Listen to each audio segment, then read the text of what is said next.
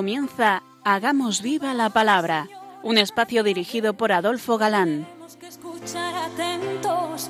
En tu palabra, Jesús, está el mensaje, el del amor, el de andar despiertos. Cuando no tenga sentido la tristeza, en nuestra historia andemos como ciegos. En tu palabra hallaremos la fuerza que nos levante y llene de sosiego. Ojalá comprendamos tu palabra. Ojalá practiquemos tu palabra. Ojalá nos envuelva tu palabra. Ojalá nos transforme tu palabra.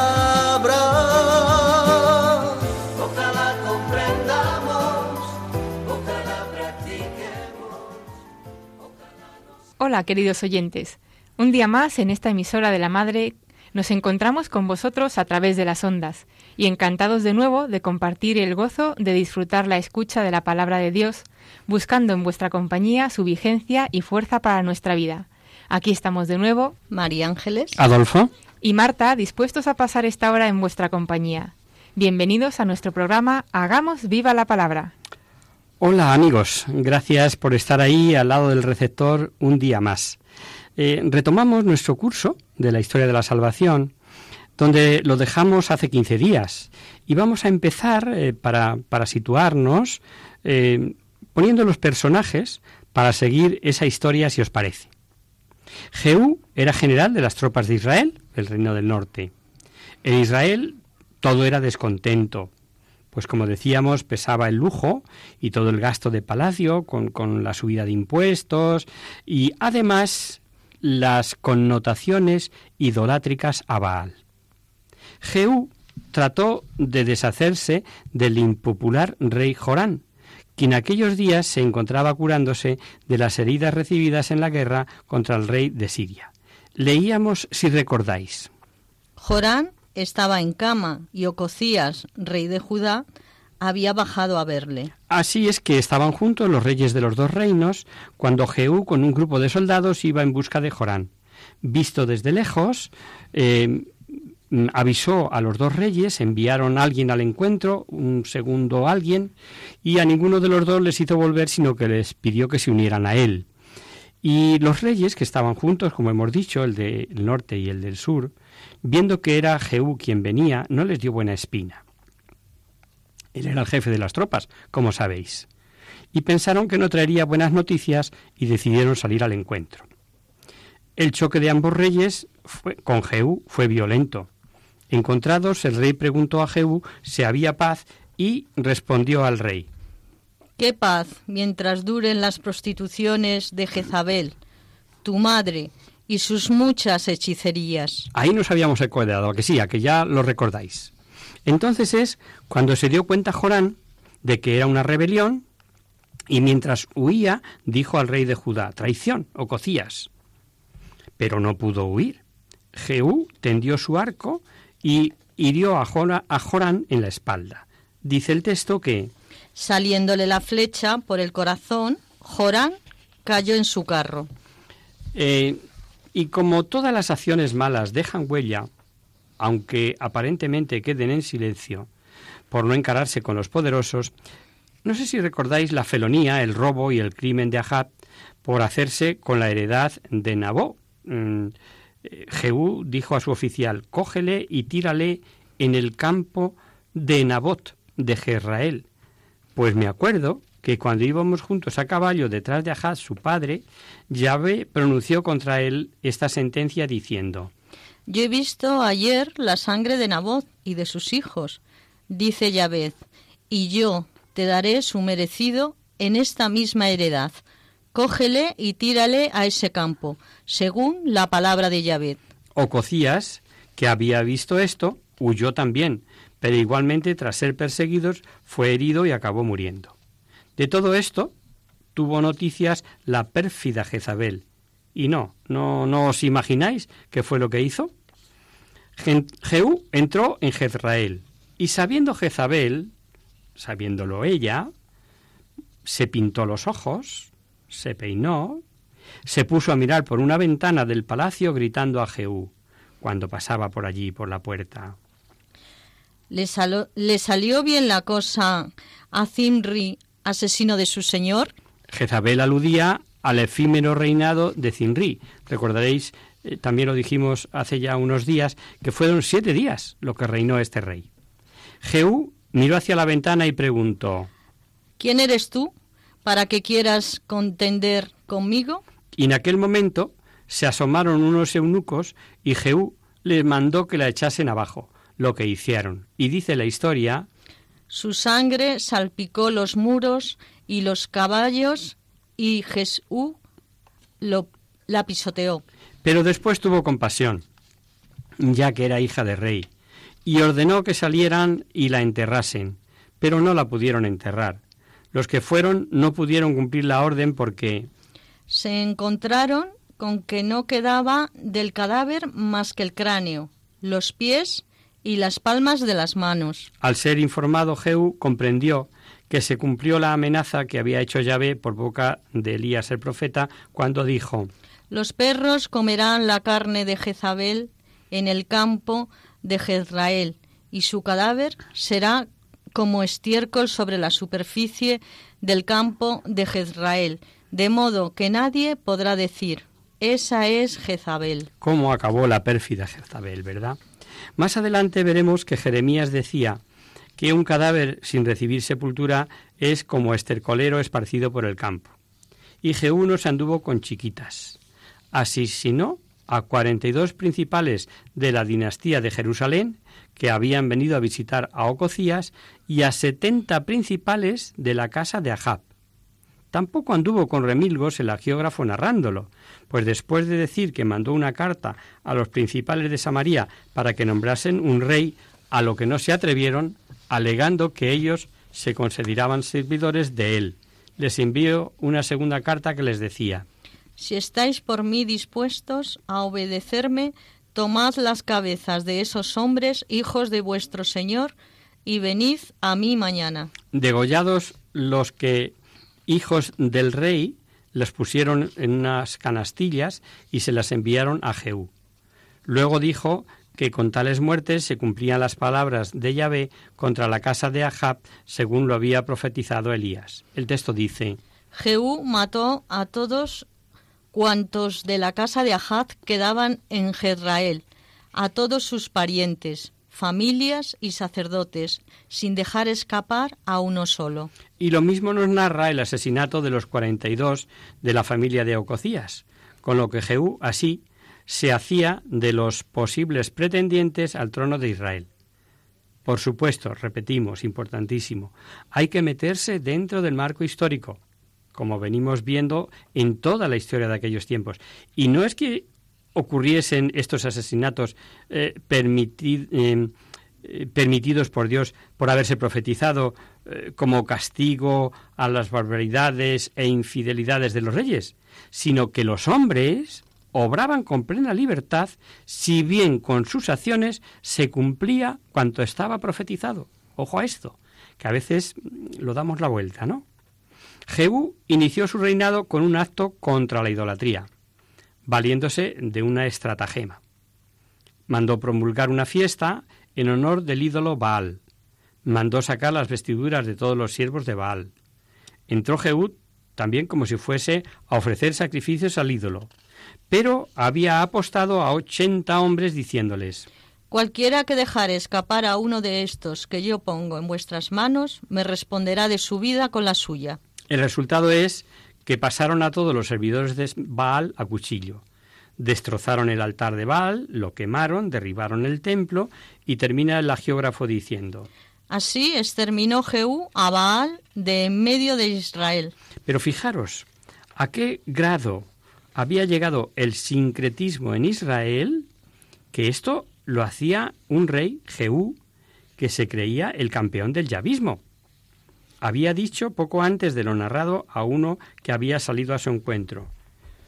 Ven conmigo y verás mi celo por Yahvé. Pues este, que se creía campeón en ir a favor de Yahvé, seguía el mismo yavismo de tiempos de Jeroboán, en el que se adoraba a Yahvé decían en forma de becerro de oro, tanto en el santuario de Betel como en el de Dan. Son los dos que se pusieron en el reino del norte. Y allí seguían ambos becerros de los que decían era Yahvé. De todas formas, como su celo religioso era manifiesto, Dios le otorgó ocupase en el trono de Israel hasta su cuarta generación. Pero como no cuidó en la guarda de la ley de Yahvé y como dice el texto, no se apartó de los pecados con que Jeroboam había hecho pecar a Israel. Recibió castigo desde el exterior. En su tiempo fue cercenado el territorio de Israel. Se perdieron desde el Jordán a oriente los territorios de Transjordania. Además, contaba con enemigos, tanto por parte de Judá, el reino del sur, como sabéis, como de Tiro.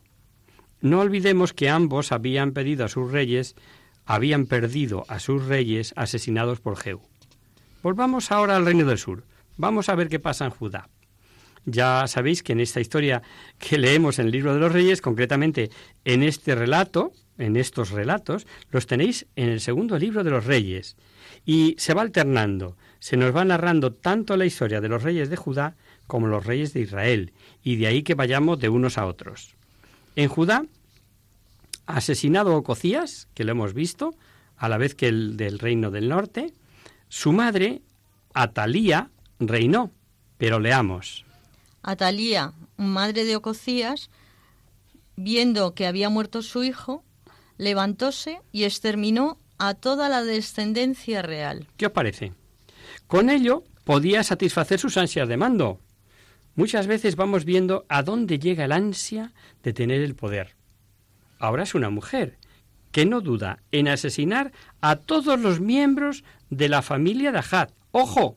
Incluidos sus propios hijos. Único obstáculo que tenía para no ocupar ella el trono.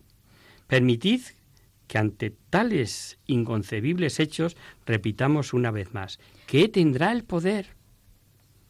¿Y nos extrañamos de lo que hoy vemos? Estamos casi a tres mil años de aquellos sucesos y no pocos humanos de hoy son por el poder semejantes a ellos. No la salió del todo bien.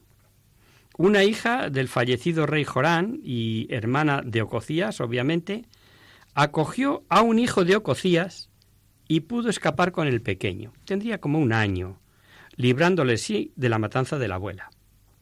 Puede que pudiera haber escapado y, ocultado al niño, porque a juzgar lo que dice el libro segundo de Crónicas, la posición social de la Salvadora pesaba, era además hija de rey, esposa del sumo sacerdote, pues dice el libro de Crónicas.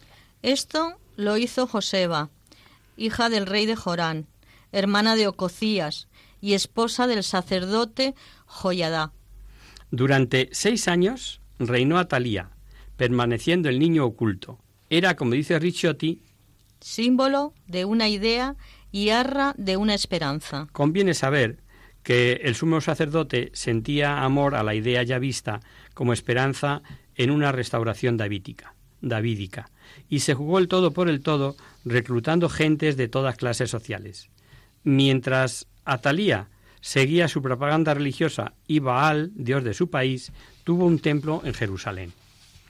Cuando el niño tuvo siete años, Joyada mandó llamar a la guarnición y jefes del ejército y los introdujo en la casa de Yahvé, y juramentándolos les mostró al niño como que era el hijo del rey. Toda la guardia, armas en mano, se desplegó entre el altar y el templo. Sacó al rey púsole la diadema y los brazaletes y le ungió. Todos palmotearon y gritaron ¡Viva el rey! El alboroto llegó a Atalía. Se dirigió con su conocido brío al templo, pero al llegar y ver el espectáculo perdió toda esperanza. Rasgó sus vestiduras y aclamó Traición, traición, y cuando salió para no matarla en la casa de Yahvé, le dieron muerte apenas llegó al palacio. Aunque de Joás, el joven rey, que llegó a reinar cuarenta años, poco sabemos de su reinado, naturalmente durante sus primeros años, siempre bajo la tutela del sacerdote Joyadá, estuvo engendrado la causa ya vista. El pueblo penetró en el templo de Baal, lo demolió, destruyendo del todo su altar y sus estatuas. A sus sacerdotes le dieron muerte. No obstante, volvemos a leer el estribillo repetido que nos demuestra hasta dónde había calado el sincretismo. Pero no desaparecieron los altos y seguían el pueblo sacrificando y quemando perfumes en ellos. Tal vez lo único que se puede reprochar a Jaés desde el punto de vista religioso esto, que no acabó con, con, los cultos a otros dioses. Eso significa sincretismo, creo que no hace falta que os lo repitamos, queridos oyentes. El tener en el mismo plano a todos los dioses. Este, aquel, el de allá, no, el mío es este, pero a ver por si acaso este. Eso es sincretismo, que en el fondo, aunque hoy lo llamemos de otra manera, sigue subsistiendo. Nuestro Dios, sí, Dios y Jesucristo. Pero el siguiente Dios es mi chalet en la sierra, mi apartamento, mi, mi, mi, mi, mi. Todo aquello que yo pongo delante por encima de lo que debe ser mi conducta respecto de Dios. Hay un suceso interesante. El templo necesitaba obras de reparación con urgencia. Sobre todo habían pasado siete años de abandono por parte de Atalía. Y el rey quiso acometer las obras y puso un cepillo para recoger limosnas para las obras del templo. Pero pasó el tiempo y los sacerdotes, que eran los encargados de comenzar y administrar el dinero para las obras, no habían hecho nada. Y el rey entonces les dijo, En adelante no seréis vosotros los que dispongáis del dinero del pueblo, sino que lo entregaréis para que se haga la reparación. Y unos laicos honrados se hicieron cargo de la restauración del templo. El rey de Siria, llamado Hazael, atacó y tomó Gat y se disponía a subir contra Jerusalén. Este rey de Damasco, libre ya de Asiria, amenazó constantemente a Palestina. Joás pudo pararlo a base de entregarle los tesoros del templo del palacio. Revelados sus súbditos contra Joás, urdieron una conjura y le asesinaron y en lugar, en su lugar, le sucedió en el trono su hijo Amasías. Vamos a hacer un pequeño descanso en la palabra, meditamos todo esto un poquito escuchando esta música.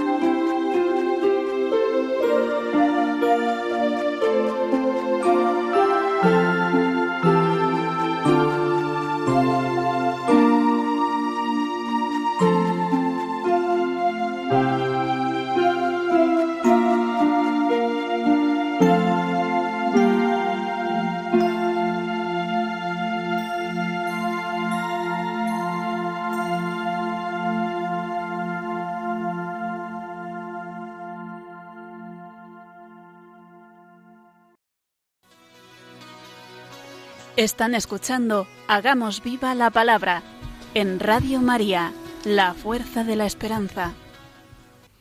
Amigos, de nuevo con vosotros tras este breve descanso musical.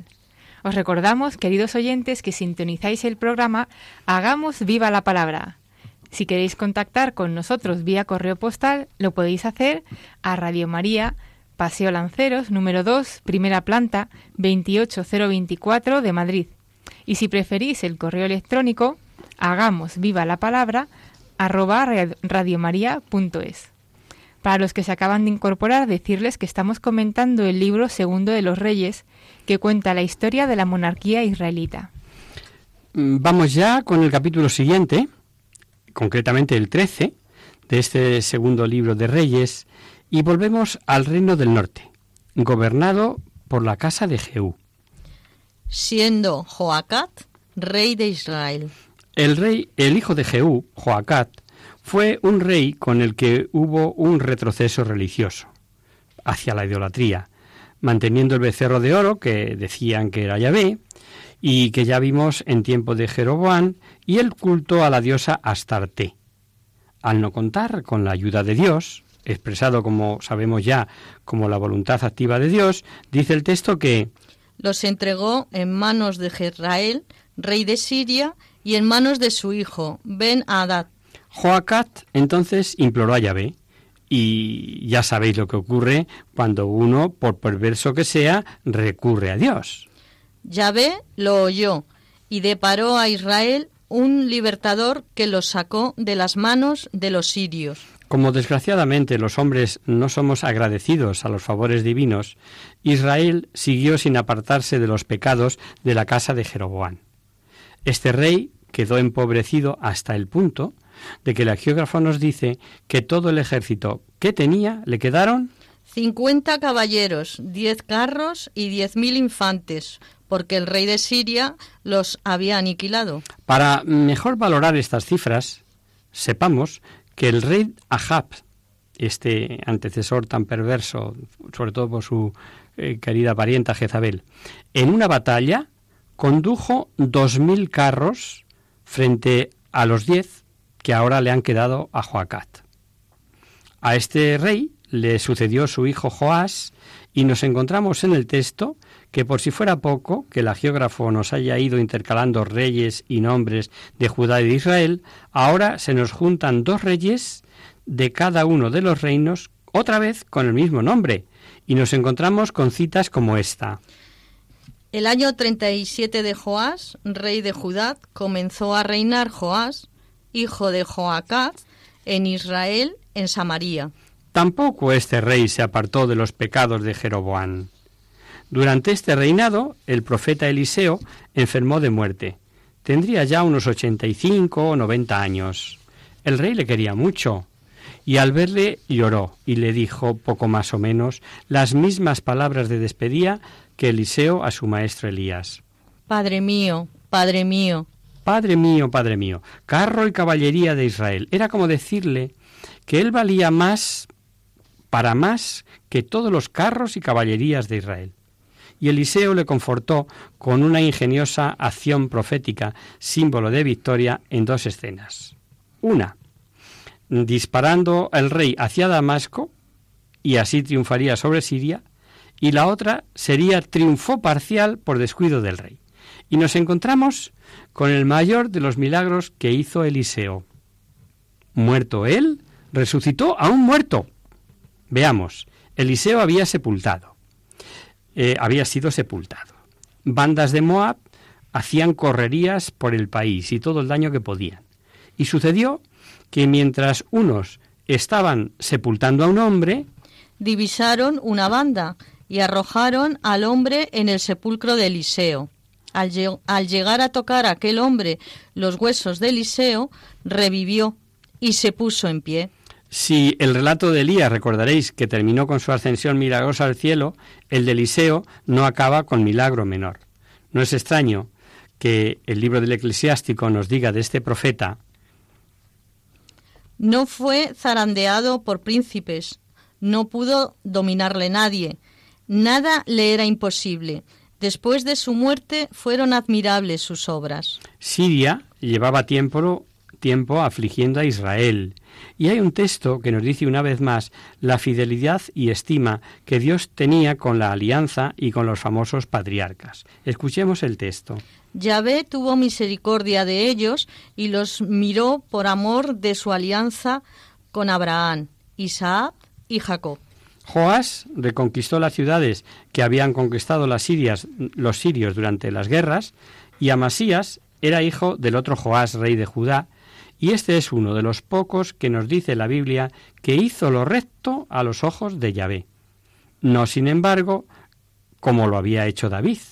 Y lo que ya es algo como estereotipado, nos sigue diciendo el texto, no desaparecieron los altos y el pueblo seguía ofreciendo sacrificios y perfumes en ellos. Seguían con su sincretismo. Como veis, constantemente saltan pruebas de ello, de este arraigado sincretismo en el pueblo de Israel. Amasías, siempre dentro de su marco histórico, hizo una cosa singular. Tuvo en cuenta un mandato de Moisés muy importante, por cuanto revela ya la responsabilidad individual, doctrina que el profeta Ezequiel reafirmará y que está en el Deuteronomio. Dice así. No morirán los padres por culpa de los hijos, ni los hijos por culpa de los padres. Cada uno morirá por su propio pecado. Pues Amasías, cuando afianzó su reino, dio su merecido a los asesinos de su padre, pero dice el texto, hizo matar a aquellos sus servidores que había dado, muerte al rey su padre, pero no hizo morir a los hijos de los asesinos, conforme a lo escrito en la ley de Moisés. Tuvo éxito en sus guerras y tal vez, engreído por sus éxitos, retó al rey de Israel y le envió este mensaje. Ven, veámonos las caras. Pero Joás rey de Israel, intentó persuadirle valiéndose de una simpática y pequeña fábula que decía El cardo del Líbano envió un mensajero al cedro del Líbano, diciéndole Da tu hija por esposa a mi hijo. Mas pasaron las bestias salvajes del Líbano y hollaron el cardo. Posiblemente esta y la que vimos en jueces son las dos únicas fábulas que tiene la Biblia. El rey de Israel fue muy prudente y paciente. Le dijo que si había derrotado duramente a Edón y se había engreído, gozase de su victoria y se quedase en casa, y le decía ¿Por qué quieres mantenerte en una empresa desgraciada para que caigas tú y Judá contigo? Amasías no hizo ni caso y acabó por subir contra Israel y se vieron las caras. Judá fue derrotado, hecho prisionero a Masías, el templo de Jerusalén fue saqueado, vaya si se vieron las caras. Un desastre nacional unido a la humillación de ver a un rey de Israel en Jerusalén como dueño y señor de Judá. Un movimiento nacional hizo que al final de este rey fuese trágico. Se urdió una conjura en Jerusalén y Amasías huyó al Laquis y allí le mataron. El pueblo tomó a Azarías, que solo tenía 16 años, y le proclamó rey en lugar de su padre Amasías. Y de nuevo volvemos al reino del norte. Reinó un hijo de Joás llamado Jeroboán, igual que el hijo de Salomón, que recordaréis que fue el que provocó el cisma, la división, el que partió al pueblo en, en dos, en dos reinos, ¿no? Y dice el texto, Tampoco se apartó de los pecados de los reyes anteriores. Como restituyó el dominio de Israel desde la entrada de Ramá en Siria hasta el Mar Muerto, y como según el profeta Amós reconquistó Transjordania, es considerado como el más grande de los reyes de Israel. Aunque con proporciones más reducidas, se compara el reino de Jeroboán, llamémosle Jeroboán II, con el reino de Salomón. Claro, que Asiria se encontraba en un periodo decadente y muy preocupada con Babilonia, y así, sin temor a amenazas por el norte y con Judá subordinada desde la rota de Amasías, desde la derrota de Amasías, le fue más fácil la expansión del reino. Todas estas circunstancias que justificaban el éxito de Jeroboán son con vista de tejas abajo, pero si las miramos analizando los textos bíblicos, amén de cumplirse una profecía, dice la Biblia, había visto Yahvé la amarga aflicción de Israel. a la que todos, esclavos y libres, habían sido reducidos. El éxito trajo un florecimiento y un bienestar material de los israelitas que mal correspondieron a Dios, a juzgar por la desenfrenada licencia y pecados que delataron en nombre de Yahvé, los profetas Amós y Oseas, que vivieron en aquellos días. Es frecuente, diríamos que en la mayoría de los hombres, que cuando se sienten con gran prosperidad es cuando más se alejan de Dios. Y volvemos a ver lo patente y de actualidad que están estos libros. Cuanto más seguros, cuanto más prosperidad, eh, cuanto más comodidad y bien material, más alejamiento de Dios.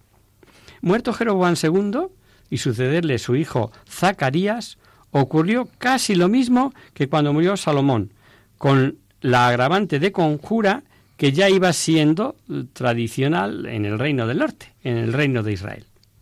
Fue asesinado por quien había conspirado contra él. Se llamaba Selún. Muy de tener en cuenta lo que hemos repetido ya muchas veces. Los hombres haciendo uso de su libertad y todo entra dentro de los planes de la providencia divina.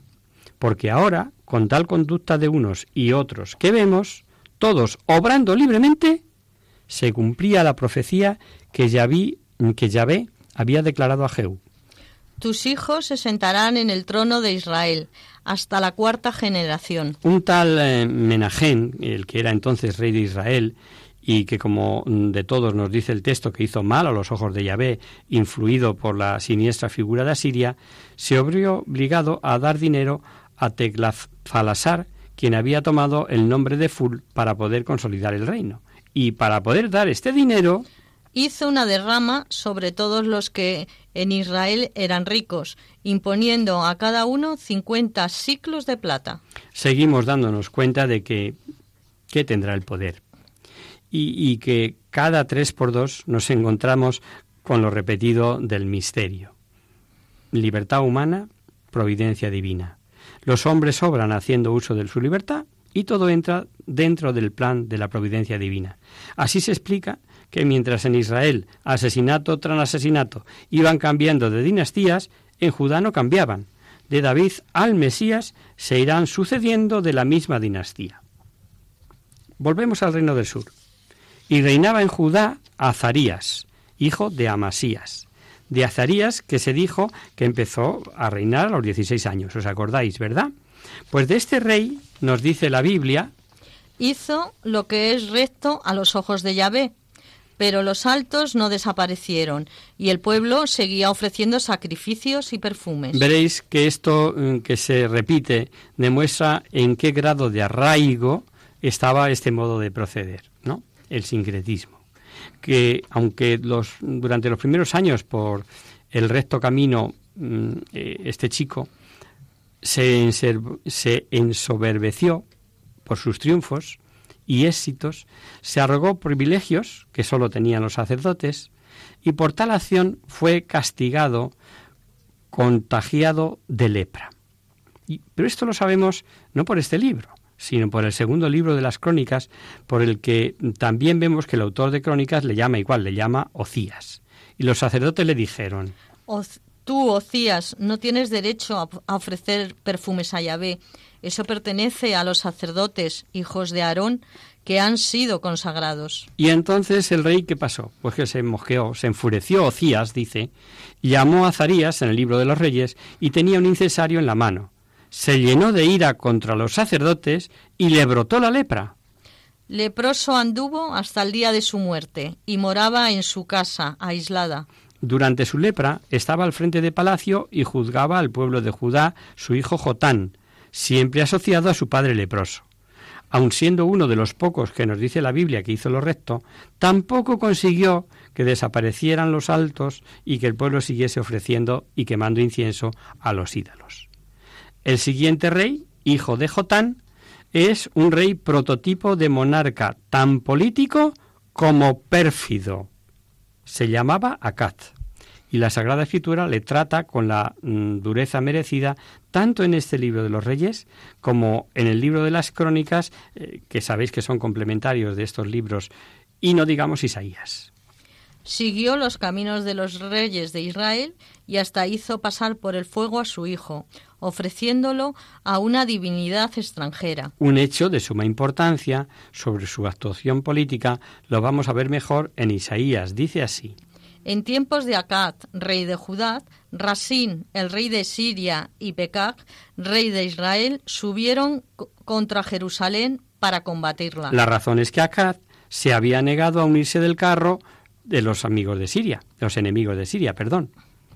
Esta unión contra Jerusalén le hizo temblar a Acad, pero Isaías, de parte de Dios, le dijo que no temblase, que tuviese firme el corazón, y hasta Isaías le dijo que sus enemigos eran como dos tizones humeantes. Y viendo el profeta la iniquidad y desconfianza de Acad, le dijo que pidiese un portento extraordinario para confirmar la ayuda de Dios a Judá. La hipocresía de Acad llegó a decirle, como dando al profeta una lección de religiosidad, de moralidad. No le pediré, no quiero tentar a Yahvé. No le pediré, no quiero tentar a Yahvé. La incredulidad de Acad no era menor que su cínico proceder. ¿Por qué? Pues porque Acad había enviado ya a Teglatfalasar un fuerte tributo sacado del tesoro del templo y de palacio, declarándose vasallo suyo. Esto va a dar lugar a la famosa profecía de Isaías acerca de María, y que veremos el próximo día.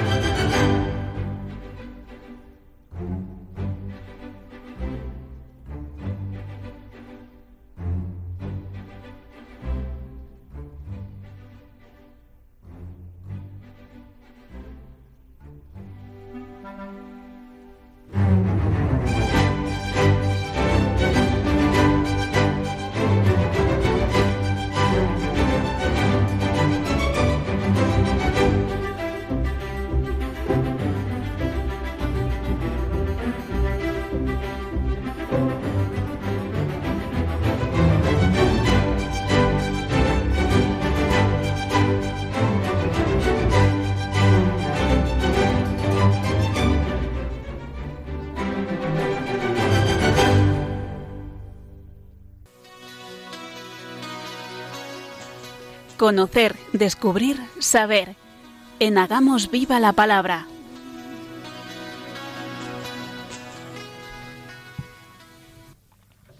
Abrimos ahora este mini espacio del final del programa que llamamos Conocer, Descubrir, Saber para satisfacer vuestras curiosidades, para responder a vuestras preguntas, para hablar de alguna cosa histórica o actual que pueda orientar nuestras vidas de cristianos, para hacer viva la palabra de la mejor manera. En esta ocasión no, hemos recibido ninguna consulta, así que vamos a compartir con vosotros unos fragmentos de diversas entrevistas tratando el tema de la oración. Adquirir el hábito de orar es algo que nos cuesta a todos en mayor o menor medida. Esperamos ayudaros con estas reflexiones. El cardenal mm, Robert Sarat, nacido en Guinea en 1945, es un hombre especial, con una visión clara y profunda del mundo y una viva experiencia de Dios basada en la activa vida de oración. Puede presumir de haber sido el arzobispo más joven del mundo. Desde el 2001 forma parte de la curia romana y actualmente es el prefecto de la Congregación para el Culto Divino y la Disciplina de los Sacramentos. En una entrevista concedida a Nicolás Diat, hablaba de la importancia de planificar cada día la vida de oración y contaba una historia preciosa para reflexionar. Un día contrataron a un viejo profesor para impartir una clase sobre la, planificación eficaz del tiempo a un grupo de 15 directivos de grandes empresas. El profesor les dijo, vamos a hacer un experimento. De debajo de la mesa sacó un frasco enorme y lo colocó ante él. Luego mostró una docena de piedras del tamaño de pelotas de tenis y las fue depositando una a una en el frasco.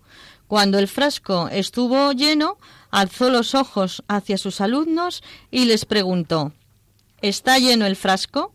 contestaron todos Sí. ¿El instinto, seguro?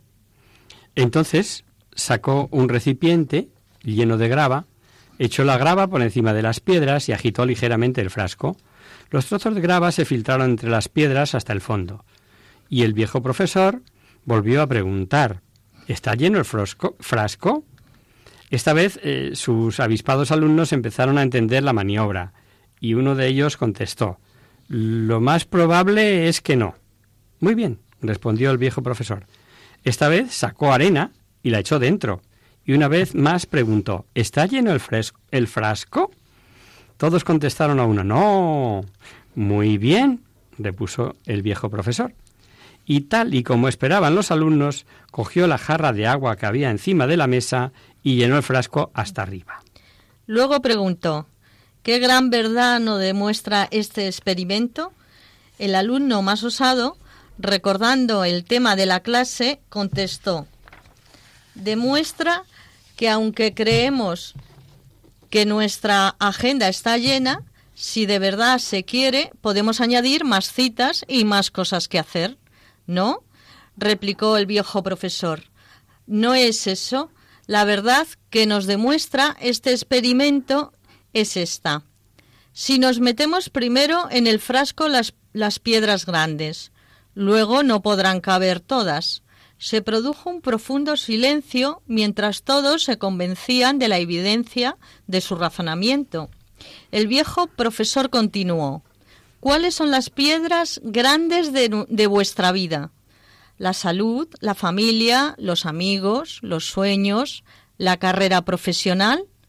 Lo que hay que recordar es la importancia de meter en primer lugar las piedras más grandes de nuestra vida. Si no, corremos el riesgo de no ser felices. Si damos prioridad a la pacotilla, la grava, la arena, llenaremos nuestra vida de futilidades, de cosas sin importancia y sin valor. Y no nos quedará tiempo que dedicar a lo importante. Por eso, no olvidéis preguntaros, ¿cuáles son las piedras grandes de mi vida? Y luego Metenlas primero en el frasco de vuestra vida. El cardenal eh, Robert Sarat, al hilo de esta historia, que mm, además ha sido divulgada por las, reyes, las, redes, perdón. Yo me he encontrado con cosas eh, por ahí que se parecen mucho a esto. Eh, lanza una pregunta al aire. ¿Es la oración una de esas piedras grandes de mi vida? Pensadlo un momento, cada uno en casa y sed sinceros con vosotros mismos. Él hace esta reflexión personal. La oración debe ser la piedra grande que llene nuestra vida. Es el tiempo en, el que nos hacemos, en el que no hacemos otra cosa que estar con Dios. Es un tiempo precioso en el que todo se hace, en el que todo se regenera, en el que Dios obra para configurarnos con Él. Así es, amigos. La oración es ante todo un tiempo para estar a solas con Dios. Y es en esa intimidad con Dios cuando Dios Padre mm, nos transforma, nos transformamos y nos configuramos con Él. Y dice algo más acerca de la oración. Escuchad. La oración es ante todo la obra del Espíritu Santo que ora en nosotros nos reestructura interiormente y nos sumerge en la intimidad de Dios uno y trino. Por eso es primordial guardar silencio y escuchar, consentir en despojarse y abandonarse en Dios presente en nosotros. Durante su entrevista, el cardenal Robert Sarat hace hincapié en la importancia del silencio y de la soledad para entrar en ese estado de intimidad con Dios. Es en el silencio del corazón donde podemos percibir cómo el Espíritu Santo ora en nosotros, intercede por nosotros y guía nuestra oración y afirma. La oración no es un acto extraordinario, sino el silencio de un niño que vuelve su mirada solamente hacia Dios. La oración consiste en darle un poco de libertad a Dios en nosotros. Hay que saber esperarle en silencio, en el abandono y en la confianza, con firmeza, con firmeza y perseverancia, incluso cuando la oscuridad colma nuestra noche interior. La oración es elevar la mirada a Dios, es ponerse en sus manos con confianza ciega. Él es nuestro Padre y quiere siempre lo mejor para nosotros, aunque a veces eh, no entendemos por qué pasan algunas cosas. Pero incluso entonces, y sobre todo en esos momentos de dudas, de no comprender nada, de oscuridad, en esos momentos es cuando más fuertemente nos tenemos que aferrar a Dios. Es cuando tenemos que confiar en Él ciegamente y perseverar en la oración aferrados a su mano aunque no veamos nada. El cardenal Robert Sarat nos dice que tenemos que darnos tiempo y perseverar, pues el hábito de orar, de orar se adquiere poco a poco. Como cualquier amistad, la oración exige tiempo para consolidarse, pero eso es una escuela a veces difícil. Perseverar en el silencio puede ser una travesía por el desierto. El creyente que reza camina en medio de la noche y muchas veces es peregrino en busca de luz. Y otra vez vuelve a hacer hincapié en la importancia del silencio y de la soledad. El alma es el lugar de la oración, no obstante, en ese santuario reservado a Dios, en esa casa de Dios, deben reinar la soledad y el silencio. En la oración es esencialmente Dios quien habla, y nosotros escuchamos atentamente, saliendo en busca de su voluntad. Y yo me pregunto, y os invito a preguntaros a todos, ¿es realmente así mi oración? ¿Escucho realmente a Dios con el deseo y la intención de saber ¿Cuál es su voluntad en mi vida para cumplirla? Que cada uno se analice con detenimiento y se responda sinceramente. El cardenal Robert Sarat reflexiona sobre la falta de oración en el mundo actual. Orar es buscar a Dios y dejar que desvele ante nosotros su rostro y nos revele su voluntad.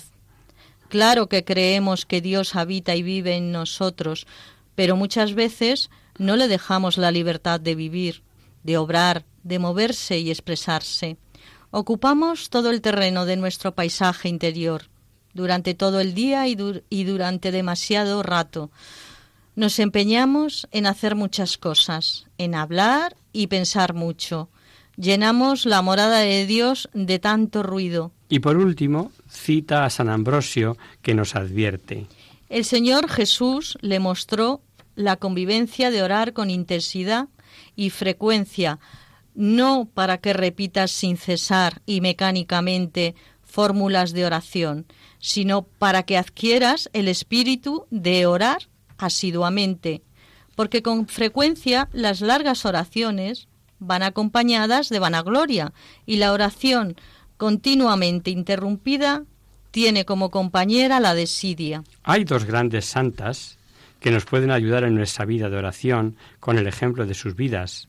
Una es Santa Teresita del Niño Jesús, que describe en su historia de un alma lo que es para ella la oración. Con qué sencillez habla de las cosas de Dios, y a la vez qué profundidad y qué conocimiento de los misterios de Dios. Se respira en sus palabras. Escuchad. Cuán grande es el poder de la oración diríase que es una reina que tiene siempre libre entrada en el palacio del rey, pudiendo obtener todo lo que le pide. Para mí la oración es un impulso del corazón, una simple mirada al cielo, es un grito de agradecimiento y de amor que elevamos al cielo, lo mismo en medio de la tribulación que en el seno de la alegría. En fin, es algo elevado y sobrenatural, y que dilata el alma y la une a Dios. Ella misma nos dice que cuando no podía rezar, recitaba muy despacito el Padre Nuestro y el Ave María y sentía que así alimentaba su alma. La otra santa a la que nos referíamos es Santa Teresa de Calcuta, canonizada recientemente, y hace hincapié en la importancia del silencio como base de la oración. Si cuidamos el silencio, nos resultará más fácil rezar hay un exceso de palabras, de repeticiones, de las mismas historias contadas y escritas. Nuestra vida de oración se resiente porque nuestros corazones no guardan silencio. Si de verdad queremos aprender a rezar, guardemos silencio.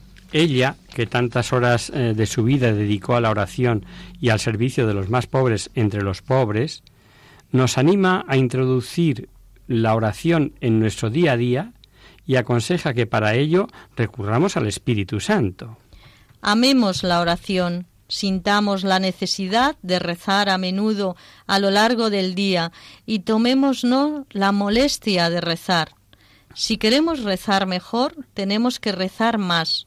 Empieza y termina el día con la oración. Acude a Dios como si fueras un niño pequeño.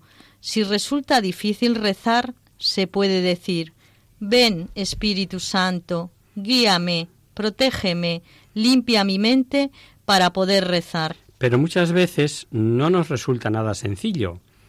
Orar, pues, pues no sabemos cómo hacerlo. Madre Teresa nos da algunos consejos que esperamos que os sirvan.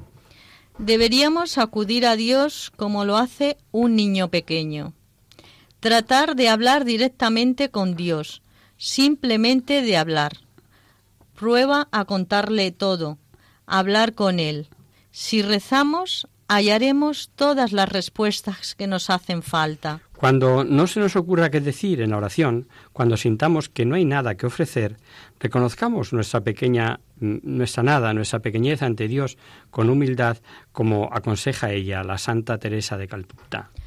No se trata de lo mucho que tengamos que ofrecer, sino de los vacíos que estemos para poder así recibir plenamente en nuestra vida. Cuando no tenemos nada que ofrecer, ofrezcámosle nuestra nada. A Jesús no solo hay que ofrecerle las obras buenas, que también. Hay que ofrecernos nosotros mismos con todo lo bueno y lo malo. No olvidemos que Él ha venido no para curar a los, a los que están bien, sino a los enfermos. Eh, pongamos nuestras impurezas y desequilibrios ahí, a los pies de Jesús, para que Él las limpie y purifique nuestros corazones. Cuando Jesús comienza a poner orden en nuestro corazón, poco a poco aprendemos a volvernos hacia Dios.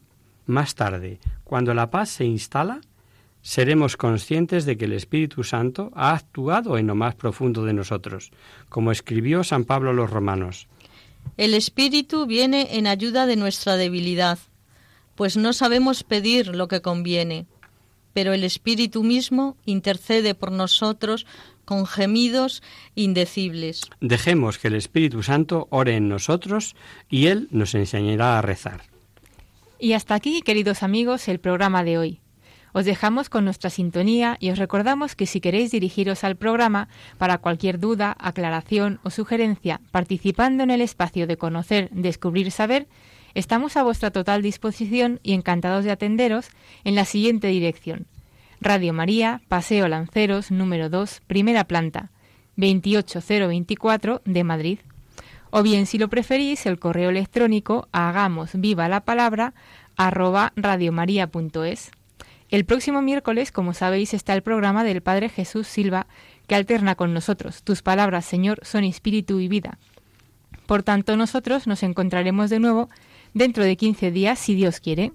Con un programa en el que veremos, entre otras cosas, la caída del reino del norte de Israel, con la deportación de sus habitantes, pero dejando mujeres en Samaria, que dará lugar a la etnia samaritana como tal. Ya lo veremos. Hasta el próximo día, amigos. Hasta el próximo día. Hasta dentro de 15 días.